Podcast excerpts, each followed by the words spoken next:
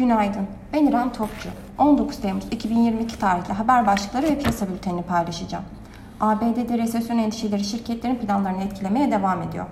Son olarak Apple ve Goldman işe alımları ve harcamaları yavaşlatma kararı aldı. Bloomberg Economics'e göre son gelişmeler Fed'in gelecek hafta 100 yerine 75 bas puanlık faiz artırımının daha uygun olacağını işaret ediyor.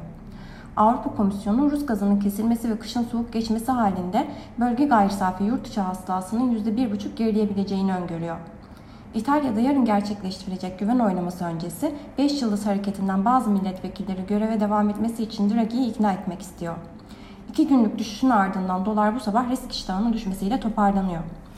Piyasalara genel olarak bakacak olursak pay piyasalarında yurt dışı major borsalar haftanın ilk gününü genel olarak yükselişle tamamlarken ABD borsaları Borsa İstanbul kapanışı sonrası gelen satışlarla günü negatif seyirde tamamladı. Volatilite endeksi 25 seviyelerinde seyrederken endeks 26 seviyesinin altında kaldıkça ABD borsalarında düşük momentumla da olsa tepki yükselişleri devam edebilir. Son dönemde yurt dışı borsalarda yüksek korelasyonla hareket eden Borsa İstanbul, yurt dışı borsalarda cuma günü oluşan tepki yükselişine paralel haftaya güçlü tepki alımlarıyla başladı. Yurt dışı borsalardaki tepki yükselişlerinin devam etmesi durumunda bilanço beklentilerinde desteğiyle Borsa İstanbul'u tepki yükselişinin devam etmesi beklenmektedir.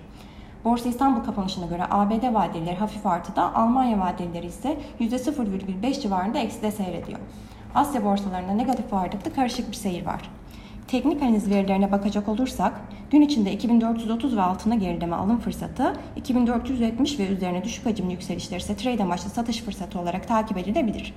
Viyop tarafında ise gün içi long pozisyonlar için 2676, short pozisyonlar için ise 2738 zarar kes seviyesi olarak izlenebilir. Borsa İstanbul'un ve endeks kontratının güne negatif eğilimle başlamasını bekliyoruz.